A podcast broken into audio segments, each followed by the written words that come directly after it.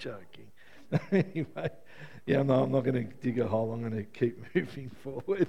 So the last, actually, even before I start, because I was going to say the last couple of weeks I've been talking about new beginnings and you know wanting to to to I guess remember them, sustain them, keep them, and I want to I, I want to keep on that thought because part of new beginnings is is knowing how to fight for them and having the words to fight for them.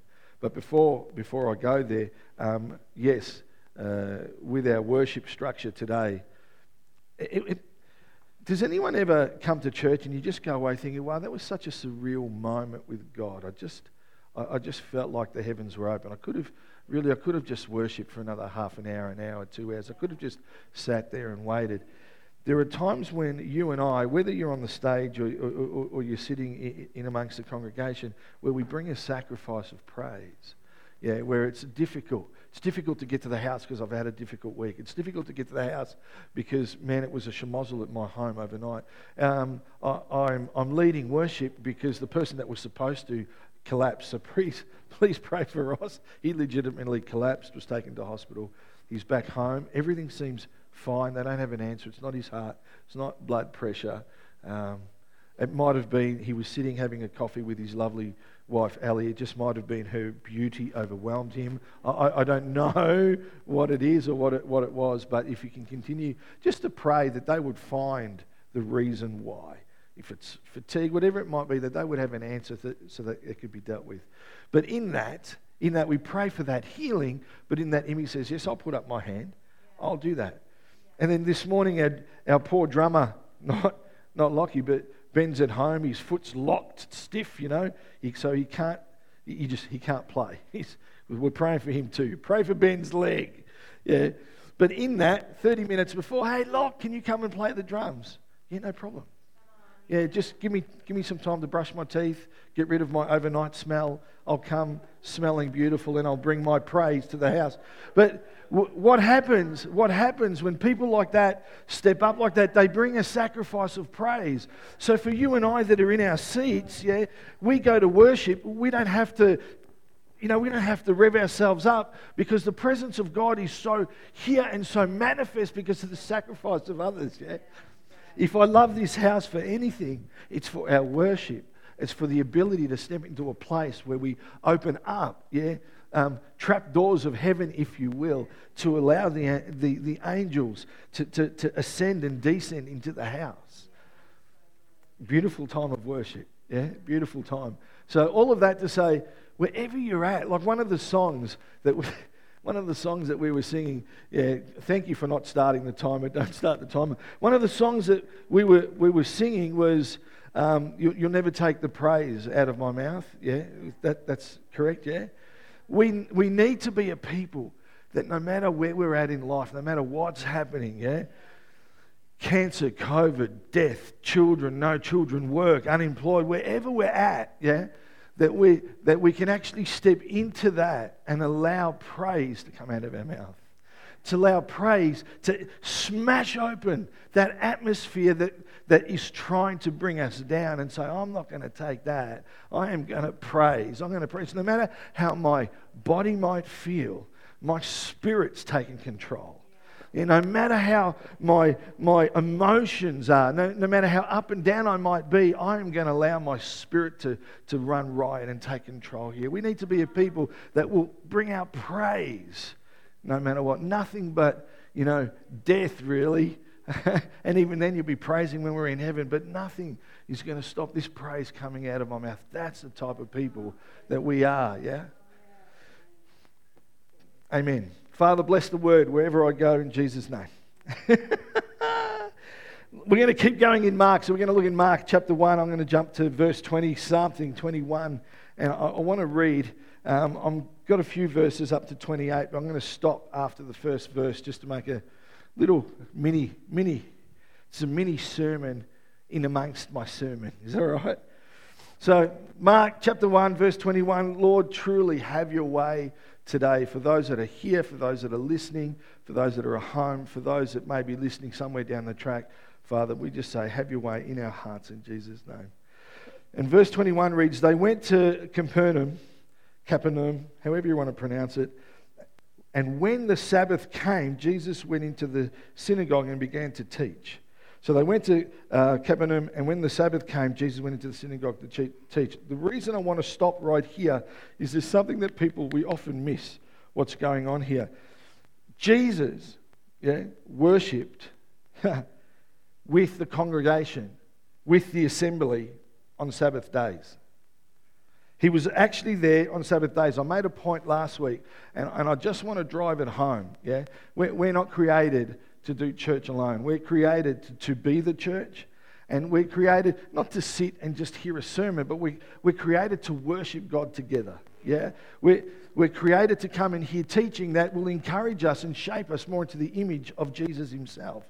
Jesus was in the custom of going to a church, his synagogue, on Sabbath days. For all those that are out there that are listening, I don't care what you think the New Testament's about, but if it was good enough for Jesus, it's good enough for us. Yeah? Full stop. So let me just keep going. So he's teaching people on the Sabbath days. And, and what we have to catch is the way that it's, it's phrased. It, it, depending on, on the versions that you read, it actually, it's saying Sabbath days. In the Greek, it's plural. It's not saying Jesus was here on the Sabbath day. It's, it's actually saying that he's, he comes here on the Sabbath days.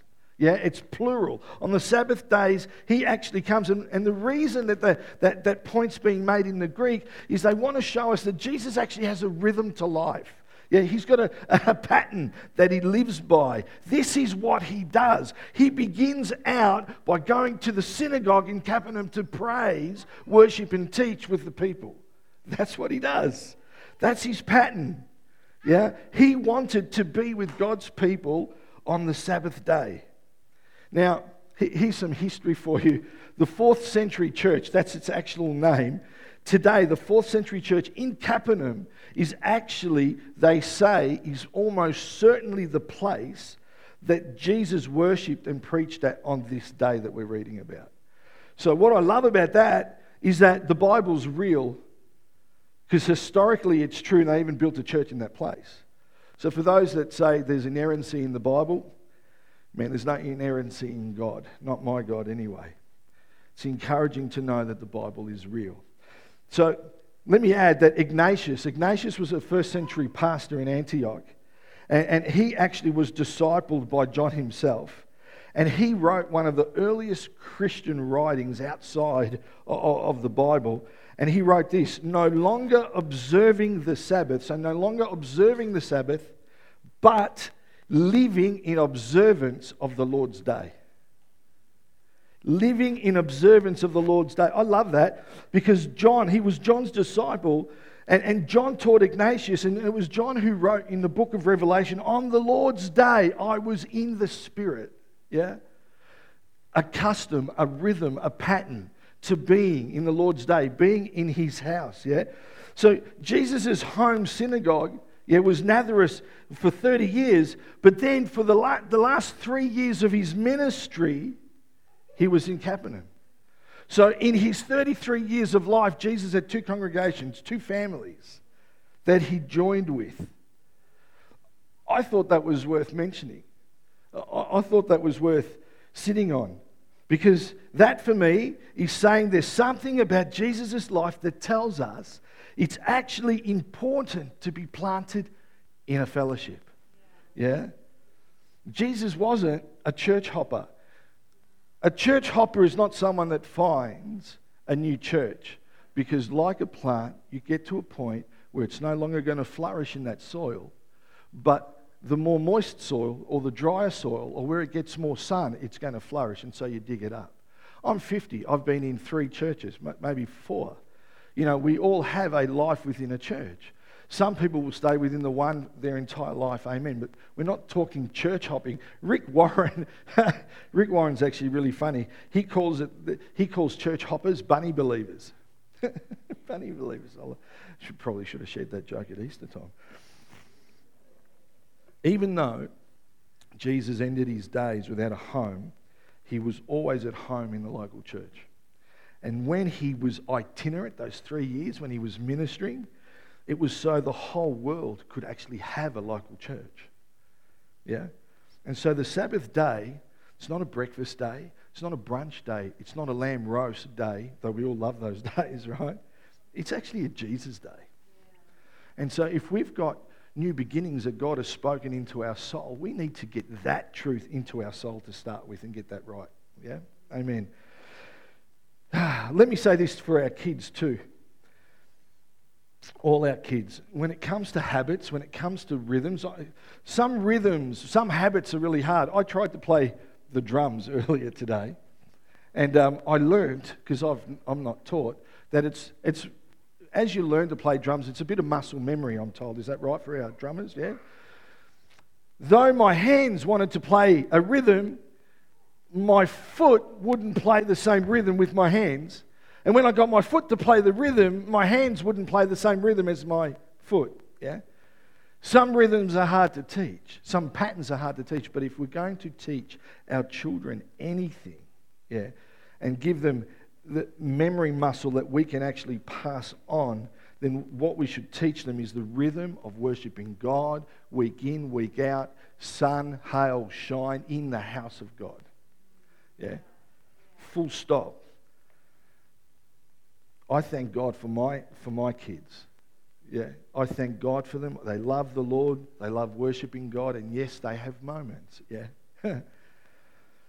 but it's a blessed inheritance. And, and my prayer, Mel and I, our prayer is that our children will receive the same blessed inheritance with their children.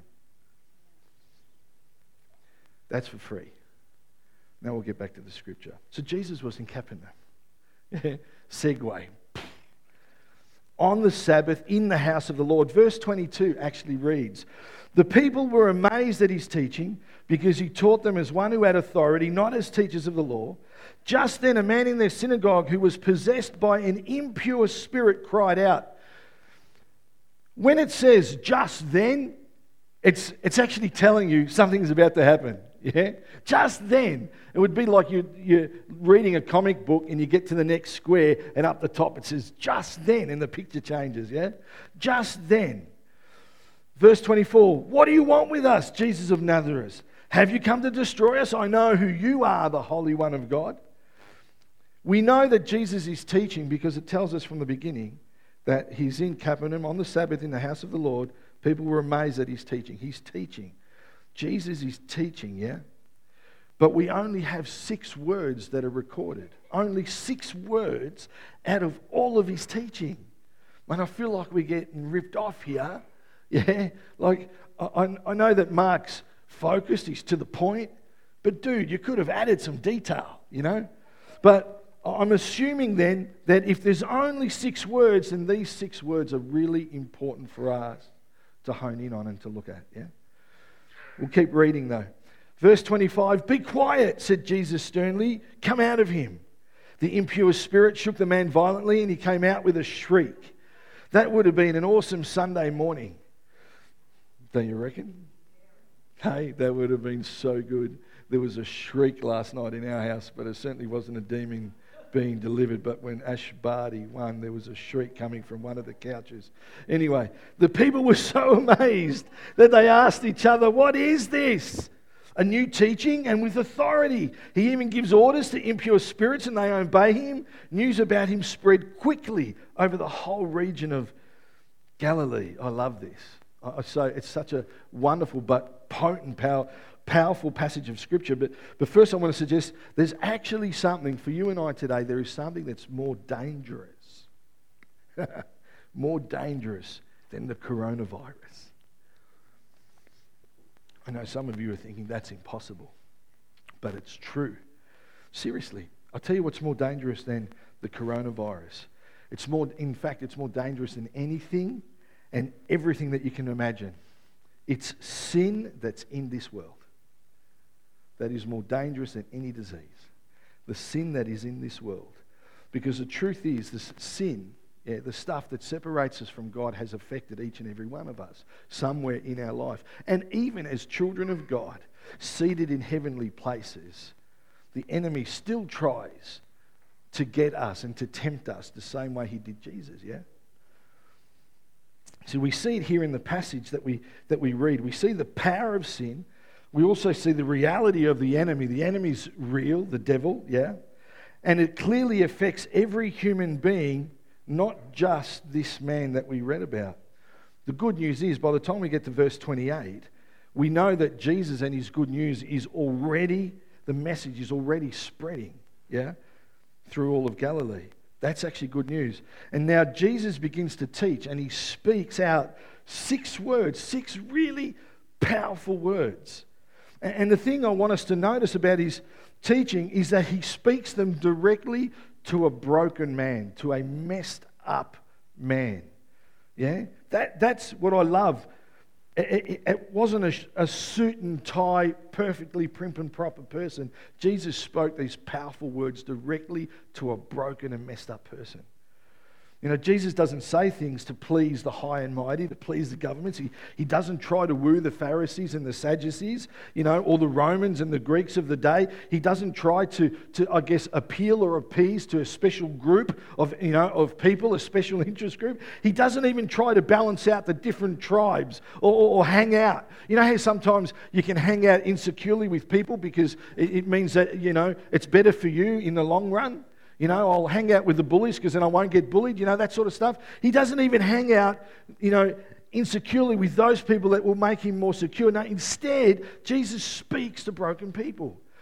That just says, hey, you know what? I love people. And, and I reckon this is when preaching actually becomes real, when it starts to speak to the brokenness within us. The reality that God wants to do a work within us. Yeah? I love it because I, know that there are those in the world around us that would love to pressure preachers to say something to please a particular group. Yeah. Balance it out. Like, why don't you jump in here and fix the debate or jump in here and fix the debate? I've been told so many times you can't sit on the fence. Well, no, I can. If I can see both sides, I can sit on the fence. And even if I'm on this side, I can still see that side and I can agree with that. There are always people that want preachers to, to preach in a particular way, but that's not preaching, that's politics, isn't it? what the preacher's called to do is to preach to broken people. Matthew 9 12, on hearing this, Jesus says, Is it not the healthy who need a doctor? Is it not the healthy? But, the, you know, and it goes on to say, but the sick. It's not the righteous who need the doctor, but an, the unrighteous. So if you and I are spiritually sick, you know what that means? Jesus can help us today and every other day. Amen. Yeah? Because if you're not sick, if you're perfect, Jesus has got nothing to do in your life. Which I, I can't wait because every day we get transformed into the image of Jesus with ever increasing glory. So every day, really, in our walk, our faith, we get better and better. But let's be real, we still live in a world and in a broken body, in a flesh that decays and gets older, fatter, slower, better looking for some. Yeah. You know, I love this that Jesus isn't put off by the man, that he's awkward, that he's loud, that he's difficult. Even when Jesus speaks truth, this man says things that just don't seem to fit well. Jesus was trying to be kind and he comes out with, What do you want with us, Jesus of Nazareth? Have you come to destroy us? We know who you are, Holy One of God, you know.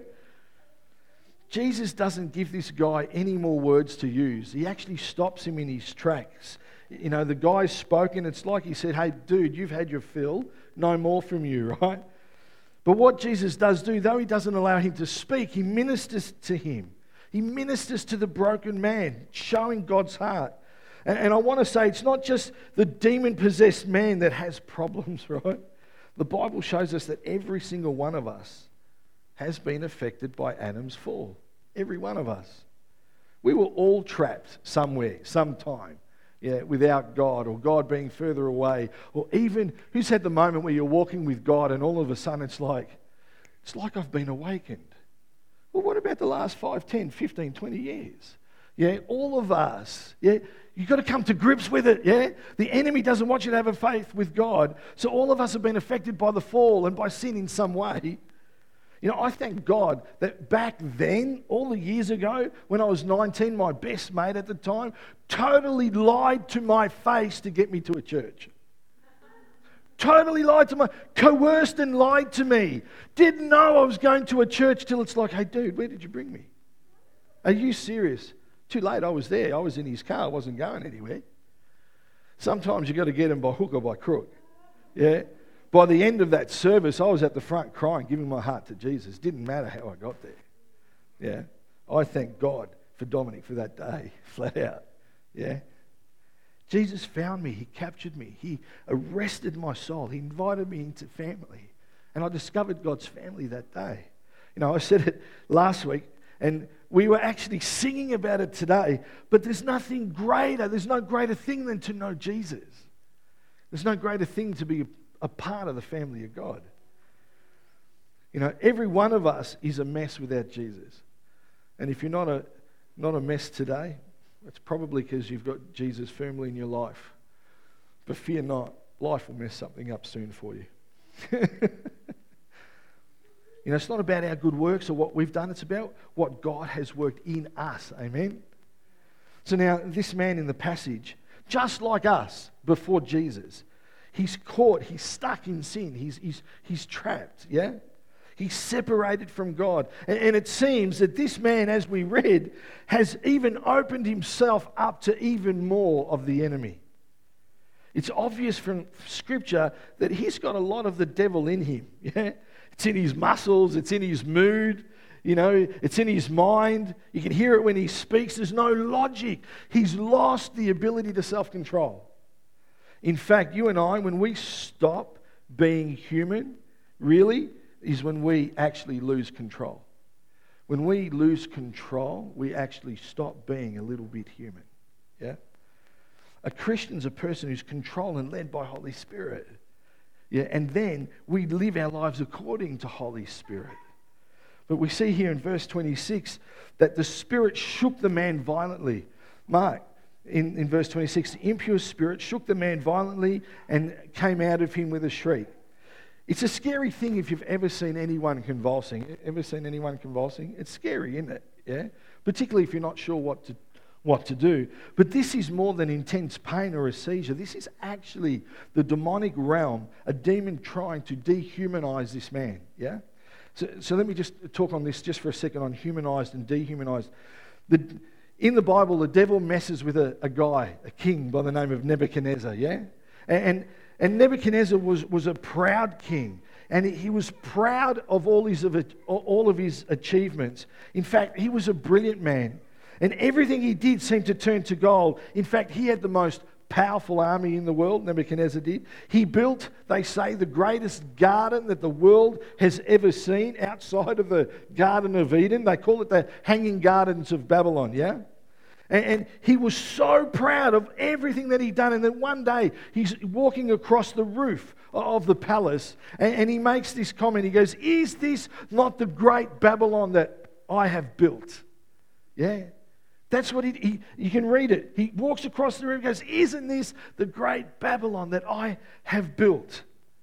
And the Bible says that immediately, that second, he became like an animal. When he claimed all glory for himself, he ceased to be fully human. Yeah? And he became less than human. So, whenever we claim glory for ourselves and we push God out, you and I, we cease to be human. Today we call it pride. This is what pride does. And the Bible tells us that this man Nebuchadnezzar became like an animal, a soulless shell of a man. This powerful man became an embarrassment to the whole Babylonian empire. And in fact, the Bible says that he wriggled and he writhed on the ground like a snake, that he ate grass like a cow. Everyone has seen anyone that is demonically possessed, writhing and on the ground and wriggling on the ground like a snake? I have. One of my best friends years ago. It's not a happy sight. It's like, oh my goodness, Hercules, Hercules. No, it's not like that. Like it's really scary stuff. And this is what's happening to this once great king. It's a terrible fall. And it's a fall that can happen to anyone that rejects God rejects the living God. Yeah.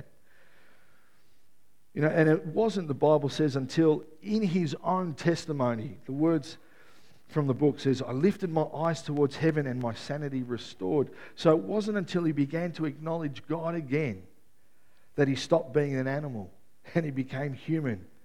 And they say, many scholars believe it was at that point that Nebuchadnezzar actually was converted, came to faith, started to believe in God. It was his conversion. Who's ever fallen downstairs? Yeah, can I tell you, we got three stairs at home just to go to their laundry and toilet and bedrooms. I slip down them often. And all you hear is this.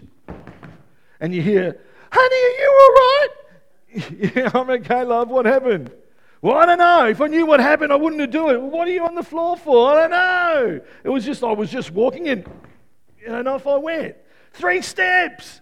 It's like, what's, I, I, I, you know, my depth perception's good. But I, every once in a while, bang, bang, bang, and I'm down. Like you're laughing because you can picture every time I've done it. Like it's just insane. I'm just going to the toilet. I'll do one step, and if I miss the other two, like it's embarrassing. I'm only 51. Three steps shouldn't be an issue. Am I going to have to put handrails just to get to my bedroom and to the toilet? Like it's insane. But if any of us have fallen downstairs every time you and I, yeah, sin or have the propensity to do something that separates us from God, it's like falling downstairs. The issue is there's no limit to the amount of stairs when it comes to doing stuff that separates you from God. God will never separate himself from you. But we certainly can do stuff that will push him away. You know, we keep him at arm's length. There's no limit to the stuff we can do to separate ourselves from God. Remember, sin can be pleasurable for a time, yeah? But if you continue in sin, eventually it leads to a spiritual death. You know, that's the problem with the culture today. Every time a culture falls, think about it, every time a culture falls, they fall down the stairs, they fall down two or three steps, people say, hey, just give me those two or three steps.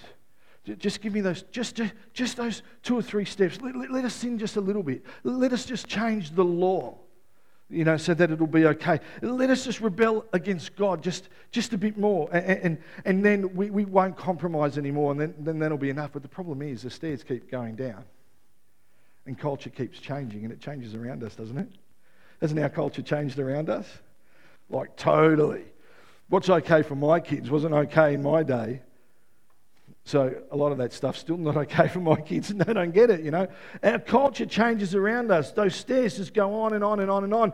And there's never a point of ceasing when you start down the road of doing stuff that separates you from God until you come to a place of repentance. Yeah? And that's how it works. You know, I think the only reason Australia hasn't been judged, when you think about it, is because there's a remnant, there's a people that are still hungry and bring and give glory to God. There's still a people that call out and seek His face. You know, there's still a people that are so hungry for His word and hungry for a revival. Weren't we singing it this morning? Now we know revival starts with us, but you know, it's Lord, send the revival and send it now. You know, we know you've done it before. Can you do it again? And I, I love that prophetic voice when when Imi was singing, she's saying, Lord, you've done it before, so we know you'll do it again. You will do it again. Lord, we've got to declare that stuff in our lives all the time. Yeah? When, when things are tough at home, declare God's goodness. When things are tough at home, remember what He's done and remind Him of what He's done and declare it and speak it over your family. Thank God for His continued mercy on us all. But occasionally, it seems, God will say, Okay, Nebuchadnezzar, have it your way. You know, King Saul, he, he was a similar human being to Nebuchadnezzar, and I'll talk about him in a moment. But I just want to emphasize that the enemy will do anything to dehumanize us. Yeah? Because over the last 25 years, did you know over the last 25 years, the word human is not a word that we're supposed to be using? In a lot of circles around the globe, yeah, human is actually a politically incorrect word. It's no longer correct because it has the word man in it. And true.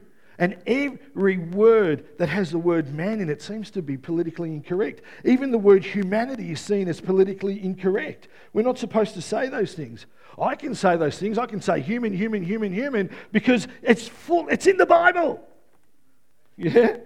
But the PC world, the secular worldview, wants us to bow to the God of evolution, you know, to say that we're just like animals. That's why, why if, if you ever listen to, if you listen to any of those TED Talks and you get the, your, your atheistic philosophers, they can be really, they're really quite aggressive and they're, they're quite evangelistic often in trying to get people to believe how they believe. When they introduce themselves, they don't say that they're a man or a woman or, or a human being, they are Homo sapiens because they are just like the animals. They're like every other creature. That's, that's what they're trying to bring across. But you know what? We may be a little bit, the Bible says, like every other creature. The Bible tells us that. But we're also distinct and different from every other creature because it was Adam, it was us who had to name all the creatures because we were in a distinct relationship with God that they were not. We are not like every other creature, we are not like the animals. We are called to be human. We were made a little lower than the angels, yeah? But we are very, very special in the eyes of Father God. I love Hebrews 2:14. Since the children have flesh and blood, he too shared in their what? Their humanity, yeah? Not in their Homo sapienism. He shared in their humanity so that by his death he might break the power of who holds the power of death, that is the devil. Jesus came to destroy everything the enemy did and wanted to do by sharing in our humanity, coming as a human being. I love that. That is, that is such a, a good thing that he did that. He did, and he did that for us. Amen. Nebuchadnezzar needed to be converted you and I needed to be converted. We needed Jesus. We needed the Holy Spirit. We needed God, yeah? Even, even for those like my kids that have been born into a Christian believing, God fearing family need to come to a place in their own walk where they say, God is real for me. Whether they do it when they're young, whether they do it when they're older, whether they do it when they're married, somewhere in their life they have to say for themselves, God is real for me. Yeah. For those of us that weren't brought into a, into a Christian home, I thank God for my Catholic upbringing and faith. But we, generally speaking, we lived life in the world. When I discovered Jesus and God's love for me, it was really easy for me to say goodbye and step in. But sometimes for our Christian kids, they don't know what it's like over here. And the world makes over here look really good. Yeah? And sometimes they have to almost walk a tightrope and taste and see that the world is not so good. I'm coming back, you know? Sometimes that, but they have to make a decision for themselves. We all needed to be converted. We all needed, thank God for what He did through His Son on the cross, because we needed to be free from the power of sin. We needed to be set free from the power of the enemy. We needed to be filled with the Holy Spirit. Amen. And then, filled with the Holy Spirit, now we can actually be fully human the way God intended us to be. So, what's, what's the devil doing with this man on the Sabbath day? The devil wants him to behave like a non human. He doesn't want people to see him as God's best creation. he, man, Adam's fall has really touched every, every one of us. There's another time, there's another time where another demon-possessed man, just a few kilometers from there, from Capernaum, where, you know, if, you, if Capernaum's there, it's just to the left, you've got the lake, and then you've got Gerasene, yeah, where Jesus delivered the demon-possessed man. Jesus met, meets this demon possessed man. The man had taken off all his clothes. Now, I don't, I don't think any man naked looks great.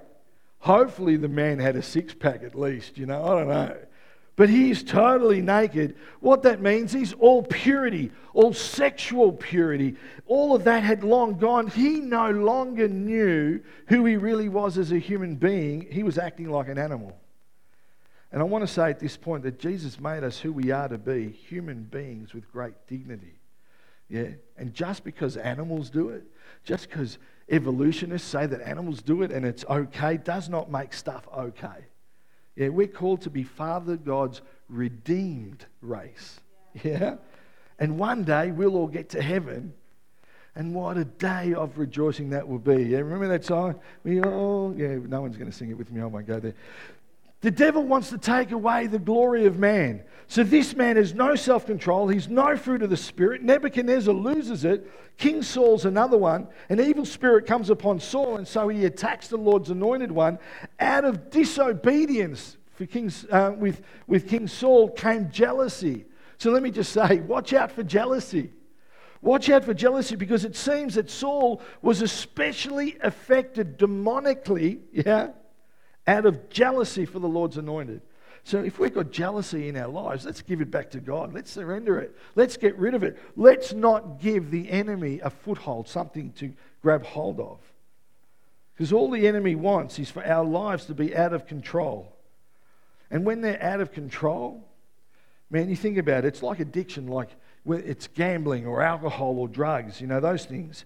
The, the reason the church has views in those areas, and, and they're so mixed and they're so varied, but the reason that the church over the years has spoken into those areas is because those areas can master us.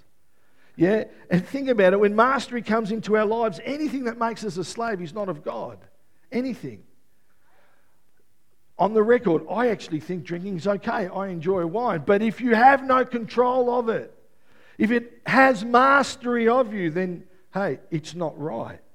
The enemy's got in. You've given him a foothold. Give it back. Yeah?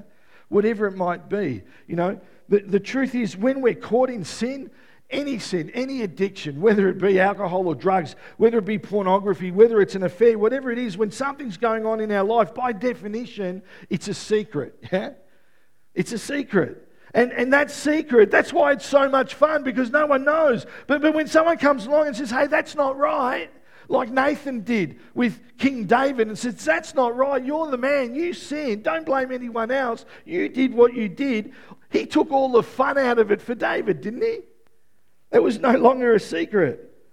The burst, he burst the bubble of David. Now, this man, this demon possessed man, he's full of arrogance. What do you want, Jesus, Holy One of God? And Jesus heals him simply with a word full of power a word full of authority. He actually transforms the whole situation with a word. My whole message to get to this.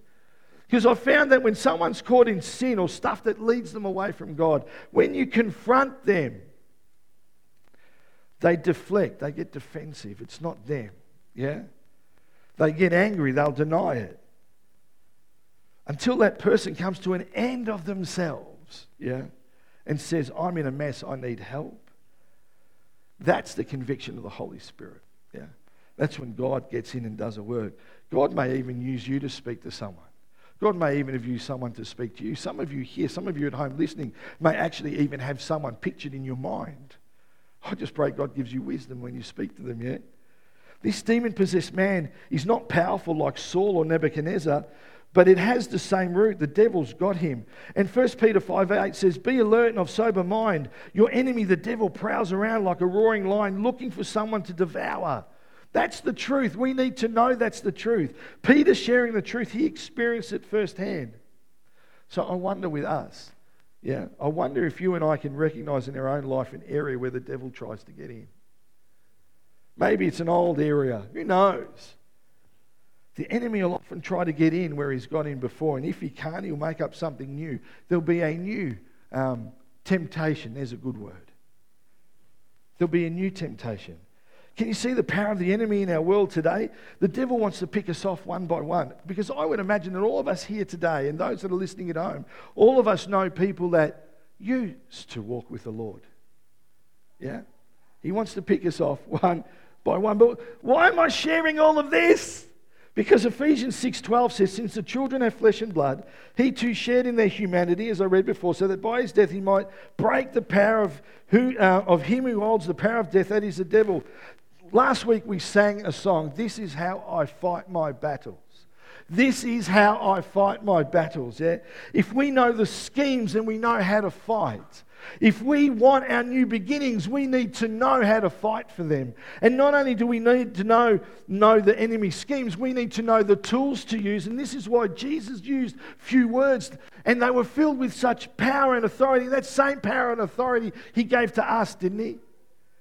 Matthew 28 18, and Jesus came to them and said, All authority in heaven and on earth has been given to me. And then he sends us out. In Luke 10 19, I've given you authority to trample on snakes and scorpions, to overcome all the power of the enemy. Nothing will harm you. He's given us this power. So this year, if we're really going to go after these new beginnings, if we really want God to move in our life, if we really want that stuff, we need to speak over the situations with a simple word filled with power and filled with authority. Because it, you don't need a pastor to do it. And you don't need music playing over your head. You have the Spirit of God that, that, raised Jesus from the dead living inside of you. All you need to do is speak it out in power, and Jesus will give you the victory. You know, those six words were so special because the first, Jesus' words, first they claim victory. Mark 125, be quiet, Jesus said sternly, come out of him. When Jesus says be quiet, in the Greek, it actually, it's like he's talking to a dog. Because it actually, the translation is be muzzled. Be muzzled. I love this. I love, I love that this is going to give me so much freedom to offend people. Um, in, in other words, he's saying, You're not allowed to say anything else. Be quiet, be muzzled, shut up. That's cool. That's from Jesus. I love that. And on the, and, and on the storm, that, when, the, when the storm took place on the lake, when he spoke to the storm, Jesus again was like he was speaking to a dog. Because when he spoke to the storm to be still, it was like he was speaking these words Down, boy. Man, I love it. Get muzzled down, boy. That's our Jesus. That is so cool. He's just gone to a whole nother level for me. He says, Be quiet, be muzzled. And Jesus speaks with such authority. Do you know why? Because he knows that you and I have actually heard enough from the enemy. He knows that the culture has spoken lies enough into our lives. He knows that the philosophies of this world have infiltrated the families all across the globe. And he speaks with power, says, Be quiet, be muzzled, down, boy, shut up. And then he comes to us and he says, Just believe in me. Trust in me. I love this. I love how he, he does this. He goes, Believe in me, hear my voice. Ephesians 4:27 says, "Do not give the devil a foothold." So this year, while I ask everyone to stand,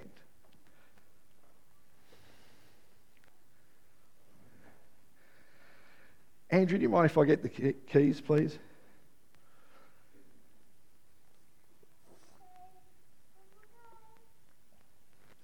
This year, can I ask you to close your eyes for a moment? All of us, each and every one of us, those that are listening and watching at home, those that are here, no matter what you're going through, you need to tell the enemy to be quiet.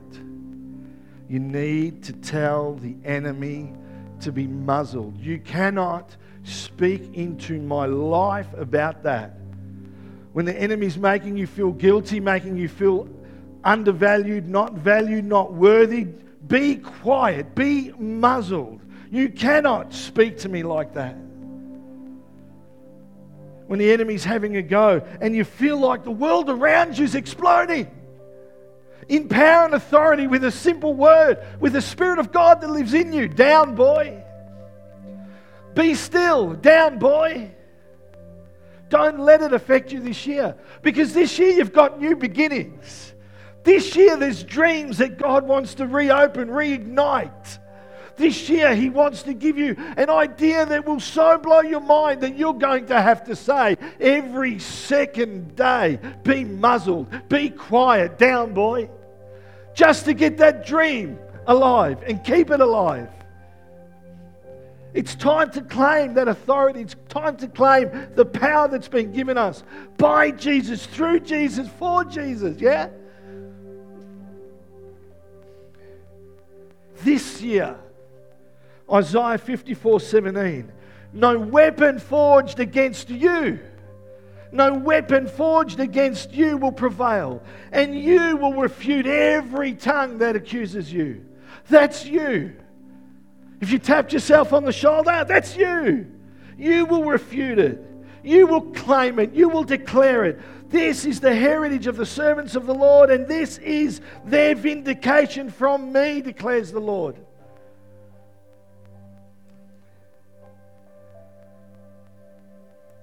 And for people that are unwell, like Ross at home, Judy with her back, Nick with his, Ben with his foot, others that are unwell.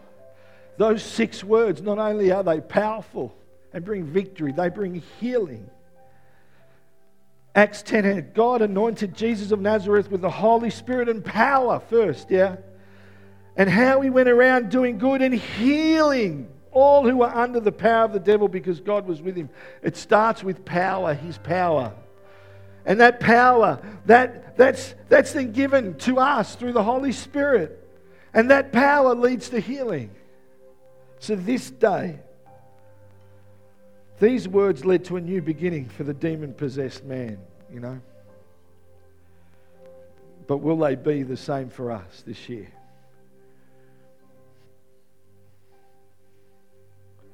With every eye closed, if you know that you've got dreams, if you know you've got visions, if you know you've had negative things spoken over your life, if you know you're fighting every day to quiet the voice of the devil, I'm going to ask you to step to the front right now. I don't even know if I'm going to pray for you yet or whether we're just going to worship. But I'm going to ask you to come to the front. If you have a new beginning that you know you need to fight for, then come to the front. Don't leave this place without your victory. Don't leave this place and go home and fight the same battles on your own. Don't leave this place and make that happen. Don't be like everybody else that always comes up and shares the same story and wants prayer for the same stuff. Sometimes we've got to break the yoke. Sometimes we've got to bring it to the Lord. Sometimes we have to worship and pray so loud that only the Holy Spirit can do a work. Do you want to play the guitar, Sam? I don't even know if we want drums. How do you feel like singing a song? You don't have to.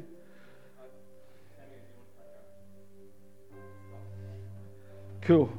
We're making a change, Stephen.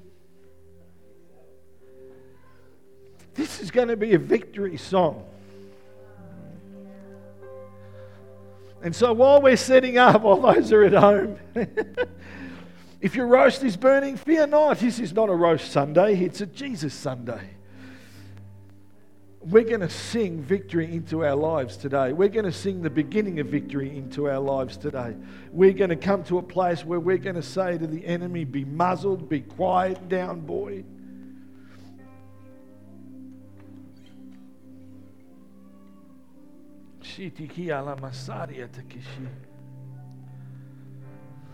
Maybe God's given you a picture of someone that you need to pray for. This is not about embarrassing you. Sometimes a step of faith actually requires a step in the, in the physical, a step in the body. If you've got someone that you know you need to speak to, then I'm just asking you to come forward and ask the Holy Spirit to fill you with His power and His might. Your phone. What do you want to sing? Yeah, cool.